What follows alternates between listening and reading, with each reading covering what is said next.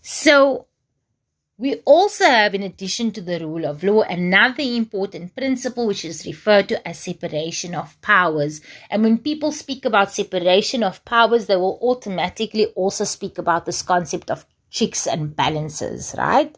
So, what is separation of powers?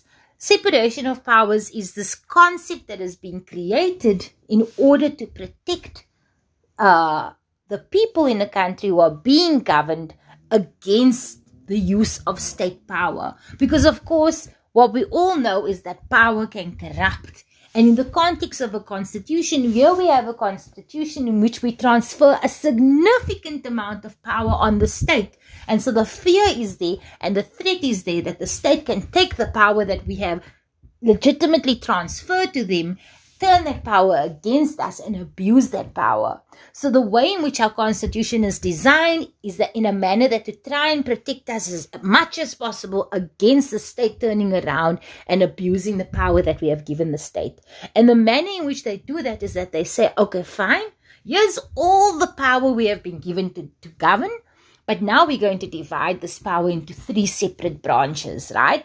And these separate branches will each get their own functions, they will each get their own responsibilities, they will each get their own personnel, right? Their own employees who are different from the other employees who are responsible for carrying out that particular function, right? So these three different branches is the legislature, the executive, and, and the judiciary.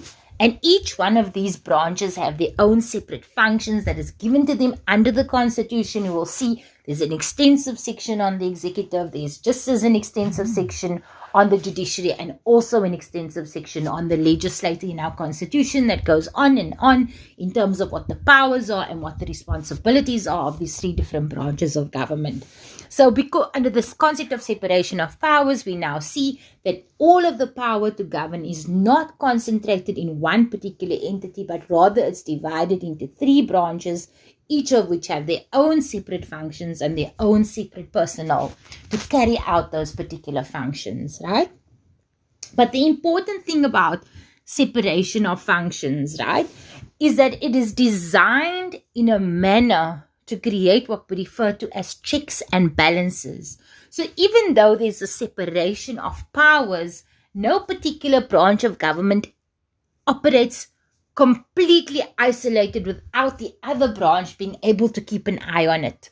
So the system has been designed in such a manner, and our constitution has been constructed in such a manner that even though we have these three separate branches of government, in order to diffuse power and prevent an abuse of power, we're also going to use this, this concept to our advantage because we are going to build into our constitution a way in which each branch of government can keep an eye on the other branch of government and can keep it in tow and can make sure that it's not stepping over the line in terms of abusing its power right?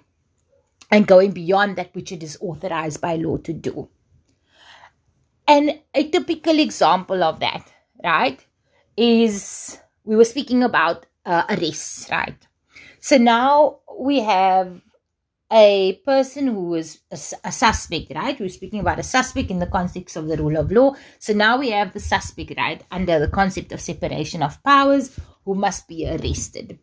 But what are the requirements for arresting that person? We go to the Criminal Procedure Act and we see that the legislator has set out what the requirements are in order to arrest someone. And the legislator has said that a warrant of arrest must be must be granted by the judiciary, right? So ultimately the judiciary has the power to grant a warrant of arrest right? The legislator has the power to legislate on what the requirements of that warrant of arrest, what requirements have to be met in order to grant that warrant of arrest.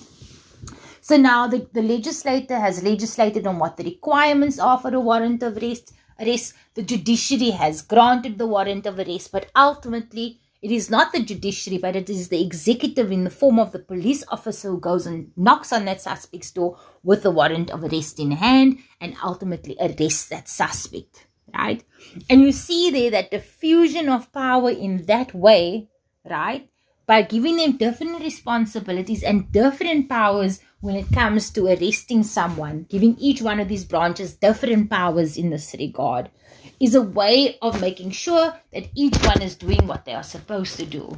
Because when the court looks at the requirements, right, looks at the information before the court that has been put up by the, to, to the court, right, the court is able to scrutinize that information to make sure that there is enough to go on here in order to arrest the person. And if the court wasn't involved, the executive could simply just run and arrest the person, even where there isn't, really legitimate cause to do so. And a way of making sure that this, that this really big power of simply going and detaining someone and taking away someone's freedom, even it be just um, for a, a little bit of time to arrest them and to detain them, in order to protect us against the use of this very strong and this very big power. The system has been designed in such a way that the executive, who has the ability to enforce this power, who has the ability to carry out this power, cannot simply do so on its own, but it needs to go and it needs the judiciary to check to see if it is permissible to do so. So that's a typical example of how the judiciary exercises a check on the powers of the executive.